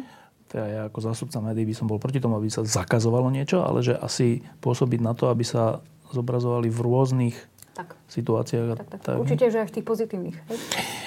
Ešte jedna vec, ktorá sa nedá obísť, že teraz, čo sa týka citlivosti, alebo pomoci, alebo iným, alebo to, čelí celá Európa problému utečencov a problému toho, že ako sa máme k tomu postaviť. No a teraz takéto tupé delenie, že jedni sú za, tí sa nazvú slniečkári a tí, čo sú proti, sa nazvú neviem ako, ktoré zaviedol Klaus, alebo kto to zaviedol, takí troška necitliví ľudia, Zeman. Nechcem toto delenie vôbec používať. Ale lebo to je zložitý problém, na ktorý treba nejako teda inteligentne odpovedať. A nedá sa obísť to, že prichádzajú s tým aj problémy. Víť nemecký Kolín, kde boli obťažované ženy. Vy ste 3 ženy, tak pričom predpokladám, že vy ste za empatický prístup k utečencom, ale z očí voči tomuto, čo sa v Nemecku, v Kolíne a nielen v Kolíne na Silvestra dialo. Tak povedzte mi vašu prvú reakciu, čo vás v tejto súvislosti napadne. Empatický, racionálny prístup. To znamená, áno, myslím si, že primárne sme nastavení, teda aspoň ja som nastavená tak, že vždy vidím, že musí prísť nejaká obeť, ak máme niekomu pomôcť. To znamená, že môžeme 9 ľuďom pomôcť a riskujeme, že ten 10. bude terorista, alebo že nám pomôže. My nemôžeme tých 10 ľudí nechať v štychu. Aj keď riskujeme a stratíme vlastný komfort nejaký, hej, lebo zrazu nám to, že nám budú brať prácu, to je úplne absurdné, hej, ale proste, čiže áno, sme si vedomi obetí a sme si vedomi rizika, napriek tomu nemáme právo odsúdiť nejakých ďalších ľudí, skupinu ľudí ako globálne a tým pádom nechať nejakú skupinu ľudí v štychu. A to hovoríš aj z očí voči tomu Kolínu? Hovorím to aj z očí voči tomu Kolínu, aj keď takto v Kolíne momentálne urobilo problém nejaká skupina ľudí. A ďalšie tisíce ľudí tam našli domov. A otázka je, že či... Je to veľmi ťažká téma, ale otázka je, že či tým tisícom ľudí by sme ich nechali vo vojnovej krajine len preto, aby tá skupina ľudí nepáchala to zlo. Je tá menšia skupina. Čiže áno, samozrejme sú potom nejaké iné ďalšie riešenia, ktoré by mali byť nastolené nejakými lídrami a takéto veci. Nič sa nedá, ako povedala Deniska, vnímať čierno-bielo, ale vždy by sme nesmieme klzať po povrchu. Čiže ten Kolín ťa neodradil od empatie k utečencom? No mňa neodradil ma od empatie voči ľuďom, ktorí sú vo veľkých problémoch. Empatiu voči útočníkom nemám, samozrejme. Denisa? Ja to tiež akože delím proste. Ja tiež, pre mňa sú najhoršie veci zo všeobecnenia. Proste zo všeobecnenia povedať, že utečenci sú takí, Rómovia sú takí, neviem, kto je taký, tak to sú podľa mňa asi tie najhoršie zlá, aké vôbec využívame a ktoré tu sú. Čiže vnímam to asi tak, že áno, iste odsúdim niečo, čo sa udialo. Tí konkrétni ľudia, ja neviem koľkí, niečo spravili, tak to je odsúdenia hodné, ten ich čin, skutok, ale iste to nie je niečo, čo by som pripísala celej tej skupine. Čiže vnímam to asi tiež tak racionálne. No mňa to naštvalo. To hej. Ani by som tam nechcela byť. Ale tiež to... Neviem, rozmýšľam nad tým, že teraz je veľa tých vysvetlení, ako prečo sa to stalo, že či to bolo organizované alebo neorganizované, alebo aké to bolo. Viem si predstaviť celé aj to ich ako keby naštvanie aj tých utečencov alebo nejakých ľudí na nejaký systém, ktorí chcú ako rozvrátiť alebo niečo s tým urobiť, tak sa zorganizujú, že urobia takýto nejaký akt, akože protiakt, proti zase nejakej spoločnosti, aby vyvolali proste nejaké konflikty ďalej k tomu, aby sa zase EU ohradila, že nebude teda prijímať ľudí z krajín, kde utekajú pred vojnou. Vieš čo, neviem. Ja neviem. Zmenilo to tvoj názor na utečencov? No, tak, jak aj kolegyne hovoria, že na tú skupinu nie. Na skupinu, ako na moslimov a na skupinu nie. To je niečo, ako je z bezdomovcov, si myslia, že všetci sú rovnakí, že to je homogénna skupina a pritom to nie je. Posledná otázka je teraz už naozaj osobná, že trošku sme hovorili o tom, čo vám pomáha, čo vám naopak robí vrásky, ktoré teda nevidím, ale čo vám robí potenciál na vrásky. A úplne na záver, že venujete sa ťažkým veciam, ľudským osudom, takým troška strateným alebo na dne, ľuďom s postihnutím, ľuďom so smrteľnými chorobami a s problémom, ktorý im nechceme pomôcť riešiť často ako štát. Ale má to aj odvratenú stranu, že zase stretávate dobrých ľudí pri tom a stretávate aj všelijaké dobré reakcie a dokonca vidíte nejakú zmenu v tých bezdomovcoch alebo v tých rodinách. Dobre, a teraz úplne na záver, že a v tomto všetkom, v roku 2016, keď sa blížia voľby a keď všeličo tu zažívame... Predsedníctvo bude. Bude predsedníctvo EU, tak vlastne vtedy budeme viditeľní, tieto blbosti. Ako sa vy vlastne máte? Ako špecifikuj, prosím ťa, tú otázku. Ako Ľudmila Kolesárová. Aha. Ja som taká celoživotná optimistka. Ja sa mám akože viac menej vždy dobre a potom na chvíľu prepadnem, ale mám taký veľmi kvalitný splachovač, by som povedala. A taký dobrý rebrík vždycky vyliez hore, takže ja sa nechcem mať zle. A preto si akože nebudem si pripúšťať, že... Preto napríklad mám ľudí rada. Preto mám rada ľudí, lebo byť obklopený ľuďmi, ktorých nemáš rád, nie je príjemné. Ja sa chcem cítiť príjemne, takže ja mám každého viac menej rada. A keď ma niekto naštve, tak akože si aj zanadávam, ale primárne mám ľudí rada. A takisto sa nechcem báť. To znamená, že odmietam strachy. a bojujem s nimi, alebo každý bojuje, ale odmietam strachy nejaké z čohokoľvek. Hej. To znamená, že čaká nás náročný ten rok 2016, ale ja nechcem žiť strachu ani obklopená ľuďmi, ktorých nemám rada, čiže som v pohode. Denisa. Tak ja si tiež myslím, že som radostný človek a myslím si, že aj slobodný. A to sú také hodnoty akože veľmi, veľmi dôležité. Že bez ohľadu na to, čo sa deje v tých svetoch mimo mňa, tak vlastne môj svet je formovaný vlastne takýmito nejakými postojmi. A ako jasné, že niekedy tá konfrontácia s tými vecami zvonka je ťažká, ale myslím si, že som to ustála. Dúfam, že to ustojím aj v tomto ďalšom roku a potom v ďalšom roku. V zásade sa máš dobre? V zásade si myslím, že sa mám dobre. Áno, ako ja sa mám dobre. Snažím sa mať dobre, pracujem na tom. Áno. Zuzana. Ja sa tiež mám celkom dobre. A ja sa teším, že máme... že máme aj tú slobodu, aj že máme slobodné, ja považujem svoje povolanie za slobodné, hej, že mám tam, že nemám úplne všetko dané, takže to je paráda. A tie voľby ma frustrujú, alebo teda čo predpokladám, že čo bude ten záver. Ale počula som takú iniciatívu, že v roku 2020 to už bude iné. Takže žijem s touto nádejou. Že vraj. A možno, že tam budú proste všetky tieto aktivity, ktoré proste každý z nás nejakým spôsobom robí a že sa ešte viac povzbudíme v tých aktivitách a niečo sa stane tak celospoločensky nejak viac. Strašne v to dúfam. Ja si to ináč úplne myslím, že sa to stane. Dobre, ja už som tomu uverila. Kamož mi to hovorila, ja som to v tom momente uverila. A to bolo dobre, jeho manželka sa už mu smeje, hej, že týmto žije. Ale už nakazila aj mňa, takže ja rada nakazím ďalej. Tak, hovorili sme o ťažkých veciach, ale ja teda odchádzam z tejto diskusie úplne, že osviežený. Takže ďakujem vám, dievčatá, že ste prišli, dámy. A tiež to nerobím často, ale asi teraz to musím robiť, že ďakujem vám za to, čo robíte. My ďakujeme za to, že sme mohli hovoriť. Dobrý večer. Ďakujeme. No a teraz mi povedzte, ako si naozaj myslíte, že to dopadne. Ktoré? Čo? Na Slovensku.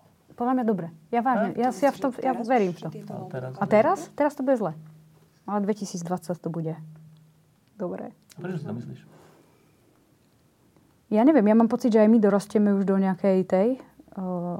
dospelosti? Tej, hej. Ja som mala ponedávna minulé záblesky dospelosti. Hej. Takže mám pocit, že keď už aj ja dospievam, takže snáď sa to podarí viacerým ľuďom a že tie dobré... Proste, že pôjdu tie dobré veci. Myslíte? Podľa mňa prevážne. Ja dúfam. Ja tiež dúfam a ja si myslím, že ako keby, že... to také vleklé, nepomenovateľné zlo. Hej? Lebo toto je dlhoročné, vleklé, také zlo, ktoré sa nedotýka nejakože priamo, ale proste je tu. Žijeme v ňom a tým, že není také veľmi, že by nás tak veľmi niekto štípalo, tak na to nereagujeme. A ľudia sa dostavujú do apatie. A myslím si, že možno naozaj takíto totálni blbci, ako je Kotleba, alebo proste takí tí ľudia, ktorí to potlačia, tak robia na druhej strane možno to také, že aspoň z tej apatie tých ľudí niekde tak dostávajú a proste tie tlaky sú čím ďalej, proste niekde ich tak človek vníma, tak dúfam. Lebo ja si myslím, že tú väčšinovú spoločnosť treba dostať z apatie. Nejako. A čím to bude horšie, tým bude lepšie. Ja sa cítim tak, že lepšie. Tá sloboda, to je také, ako keď máš dieťa, tak strašne ho miluješ, že sa strašne o neho bojíš. Tak ja to mám s tou slobodou tak, lebo mňa akože ten komunizmus trošku poznačil a tie strachy prichádzajú, lebo také, je to také, vieš, také akože déjà vu, hej, trošku. Ale to nastavenie je také, že ako hovorím, že nechcem žiť v strachu, tak proste akože to neriešim. Akože pozajtra to môže spadnúť meteorít a môže nám to byť jedno, vieš. Čiže z toho hľadiska akože je tam nejaká taká obava. Napríklad akože teraz sú také aktivity predvolebné, vieš, podpísať sa potom, alebo víťaz je jasný a budú represie a tak. Hej, akože zrazu riešiš také veci, čo si neriešil. Ale zajtra to môže padnúť meteorít. Myslíš, že 2020 by mohlo niečo sa stať? Inak toto mňa dosť hnieva, musím povedať, lebo všetci sa na to spoliehame a podľa mňa, keď sa to môže stať 2020, malo sa to stať teraz. Myslím, že niečo by sa akože malo preto aj robiť, aby sa to stalo. Ale stane sa to robiť. Akože veríme v tom, podľa mňa všetci sa na to spoliehame. Ale ja mám pocit, že však dokiaľ nemohli sme teraz. Akože...